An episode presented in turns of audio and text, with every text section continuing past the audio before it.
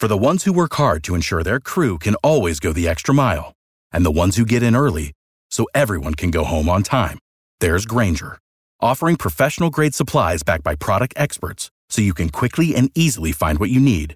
Plus, you can count on access to a committed team ready to go the extra mile for you. Call, clickgrainger.com, or just stop by. Grainger, for the ones who get it done.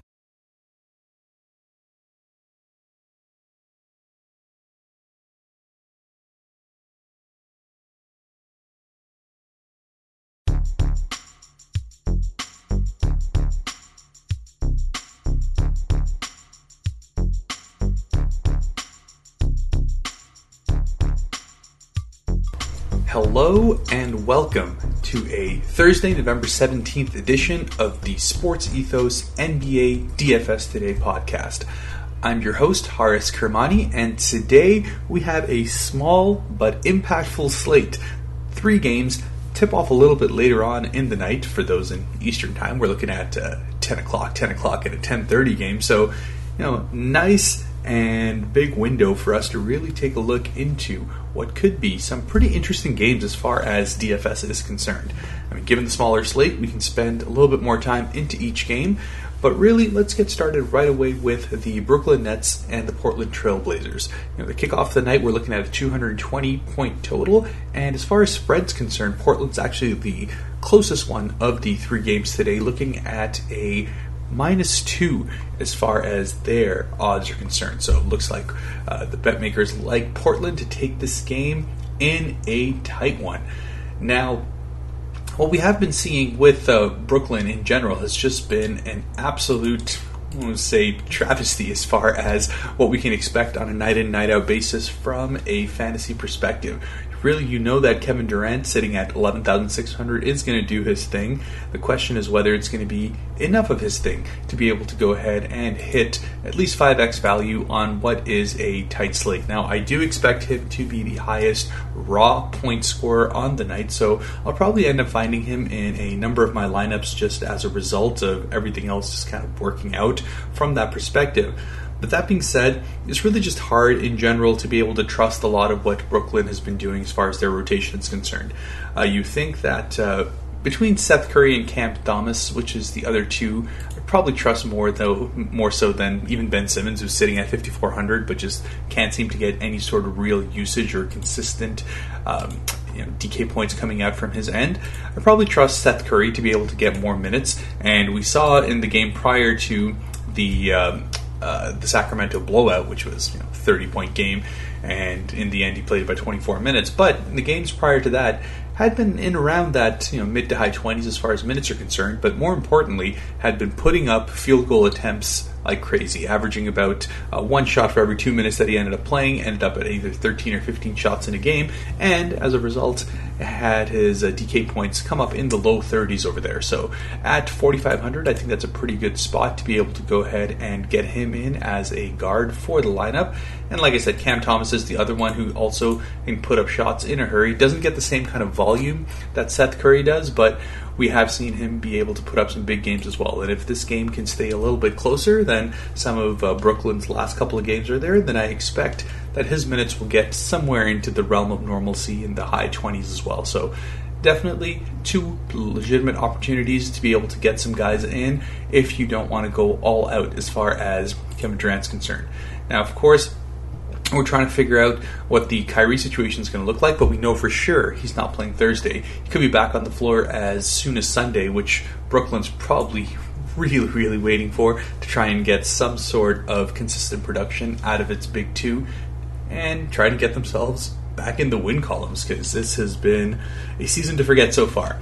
Uh, looking on to the Portland side, though, speaking of seasons, Portland, who is currently sitting in first in the West, which you know how many people would have bet on that coming into 14 games into the season, but they have been playing some incredibly explosive basketball in that time. And the real reason over the last couple of games has been Jerami Grant, which I don't know if I necessarily would have seen myself saying that a lot, but really it's been his absolute hot streak from downtown that has driven the rest of his game to hit a huge uptick over the last four. I mean, he was sitting pretty consistently in the mid 6,000s, and his price tag has gone up all the way to 7,600 today. And I'm still ready to pay that. He's been putting up anywhere between 8 to 9 three point attempts and hitting them at a ridiculous 50% clip. Now, that necessarily won't continue given you know someone's got to regress to the mean at some point but his overall field goal attempts are clearly having him as a 1A, 1B first option with Damian Lillard. And the fact that he's getting to pretty consistently 20 field goal attempts a night and being in a position where he's likely going to be one of the top rebounders as well, given the fact that uh, Nurkic is once again sitting at questionable. We'll see if he's uh, going to be able to get on the floor, but was only able to get on for 15 minutes in the previous game against the Spurs. I expect his minutes are still going to be monitored as he gets back into game shape. So really, it's going to be Jerami Grant as the leading rebounder on that team, alongside some of that backcourt help they have to kind of help clean up the rest. But what we do know is that Brooklyn has been really, really bad against forwards this season, ranking 29th in that position, and Jerami Grant is once again in a spot to be able to go ahead and produce. So for Portland, he's my favorite guy to be able to go ahead and target today. I think it saves you a little bit of money from having to go to a, a Damian Lillard at 10,000, where you probably could throw a Ben Simmons and a couple of other uh, wrenches in that uh, offensive game for Damian Lillard himself, and I'll obviously never fault you for jumping on Dame, but he's very much in that same you know, region as Kevin Durant. And if I'm already looking at that 10,000, I'd probably see if I could find some budget to get all the way to 11.6 and play Kevin Durant instead, where I have a little bit more guaranteed production. Moving on to the San Antonio Spurs and Sacramento game, which is by far the highest point total of the night, sitting at 237 and a half. So a very, very fast paced game expected for that one with the Sacramento Kings actually favored by seven, which is interesting given that uh, Keegan Murray is likely to be out for this game. But of course, we saw in the last game, Terence Davis was more than ready to go ahead and pick up the slack, and he's likely going to be an incredibly popular option today for for good reason. Sitting at 4,300 in that shooting guard and small forward position there, was able to put up nearly 60 60 DK points in the last game, where he obviously got incredibly hot from the field and downtown. Now, we don't necessarily expect that to happen again, but I mean, his price has seen a bump from its bargain basement 3100 all the way up to 4300 and I'd still think that's going to be a price tag that's too cheap for the minutes and production that he is likely to have given the rest of the offensive options not being nearly as strong on the uh, on the Sacramento Kings. Both Sabonis and Fox, which are sitting at 9,400 and 9,000 respectively, are definitely solid options to be able to take. But again, it just kind of goes back to that same question I would have where would I instead spend that a little bit more and get into the Lillard and um, Kevin Durant category? Yeah, I probably would, and I'd rather instead stick with kind of these uh, value to mid tier options that are actually very solid otherwise, where I think I can get pretty pretty good production as far as 5x to 6x is concerned, if not more, depending on how things end up working out. So Terence Davis is definitely the big guy that I'm targeting as far as Sacramento is concerned. And of course, if I'm doing that, then I'll probably run it back with some options from the Spurs side as well, which if we're going to have a high paced game, a high scoring game, there's going to need to be some scoring coming in from the other side. And again, this is where having those options, which are in that kind of mid tier 7,000 range, makes it a little bit more exciting for me. So both Keldon Johnson and Devin Vassell are definitely in my player pool for the night. Again, Devin Vassell sitting at 7,000 is definitely in a spot where he should be able to get 5x pretty comfortably given the fact that he is a very, very much locked in first, second option on this team. Obviously, Keldon Johnson has been consistently the uh, top field goal attempts guy, and I expect that to continue. But what we often see from Keldon Johnson is you know a lot of scoring, not so much else as far as his um, his supporting stats are concerned, which makes it you know, a little bit tougher for him to consistently hit his value. Though he's still been able to be in that kind of mid 30s range at a pretty pretty regular clip. So again, that price tag is what kind of keeps him in the mix for me. He would need to hit somewhere in the high 30s, and I expect him to be able to do that.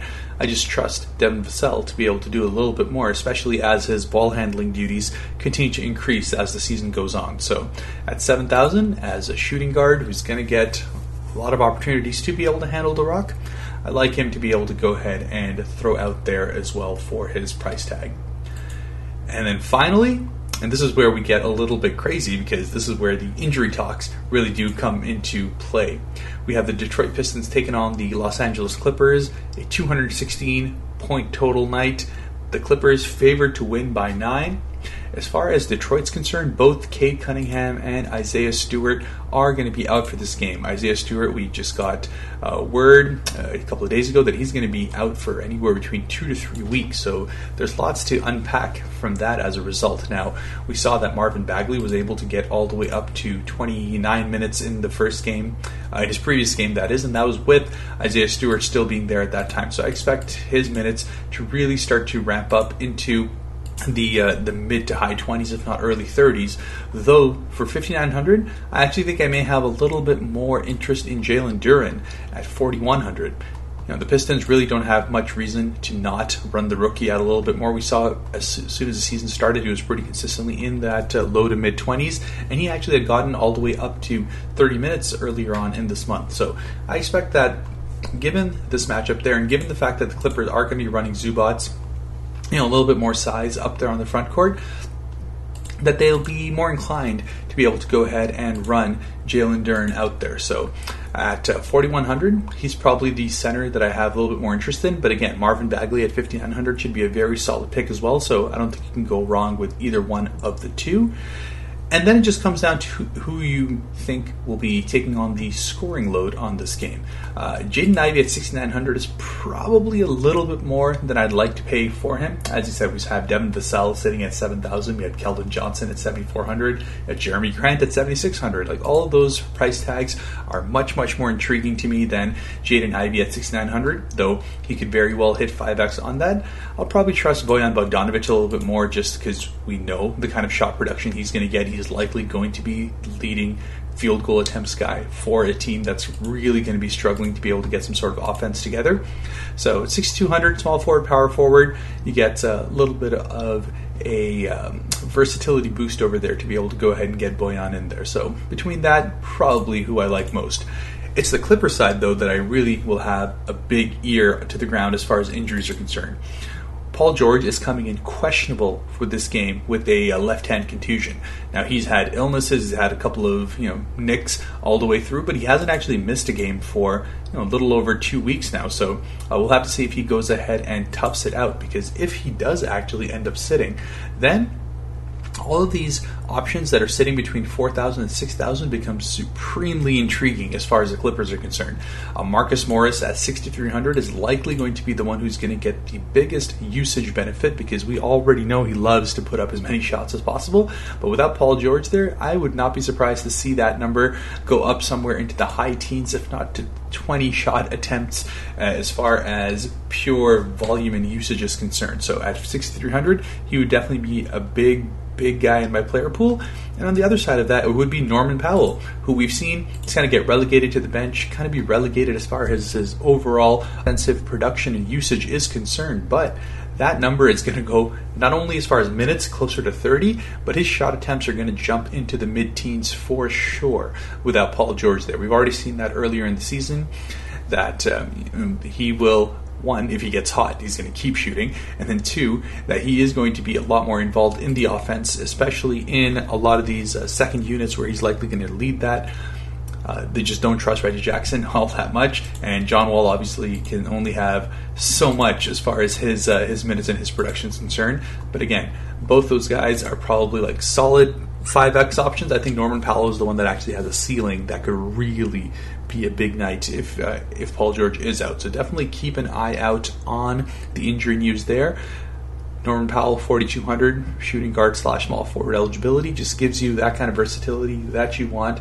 Probably going to be my favorite Clipper if we do end up hearing the final news about Paul George sitting out. If not, and then, of course, Paul George himself at 10,200 is definitely going to be in play. Um, he's you know, a little bit tougher to be able to gauge in terms of how he'll actually do for that 10,000 price tag. You can absolutely obviously go off as he did earlier in the season uh, to be able to get into the 50s and 60s as far as DK points are concerned. But the other problem is that he's really been racking up the turnovers, and also his field goal percentage has that tendency to just be able to nosedive on any given night, which definitely caps his ceiling there. So, not my favorite spend up of the night. I'd rather spend up on Lillard or KD if we're going to end up doing that, but as I said, I'm kind of half hoping that he does sit out to make the, the rest of this slate a little bit more interesting, and we'll keep an eye out on that.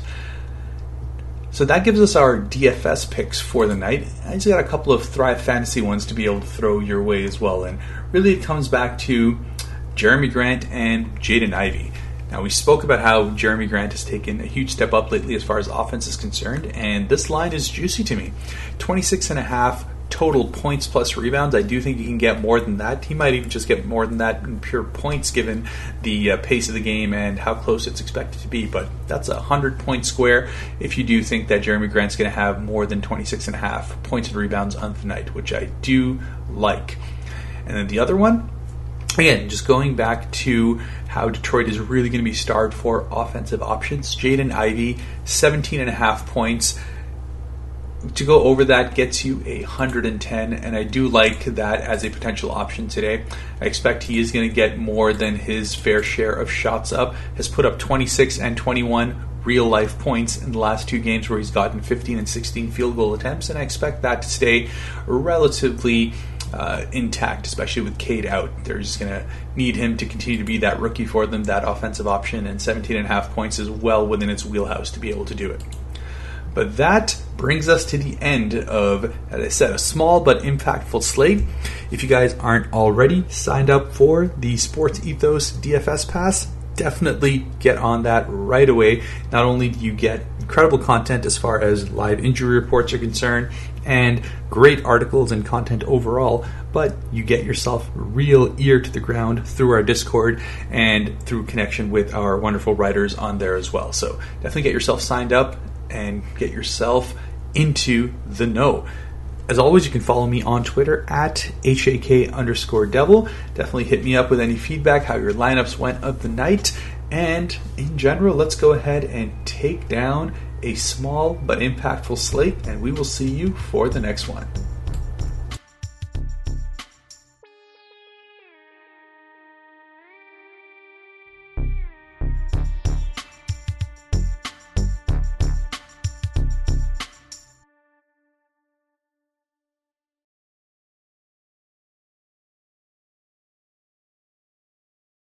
Without the ones like you, who work tirelessly to keep things running, everything would suddenly stop.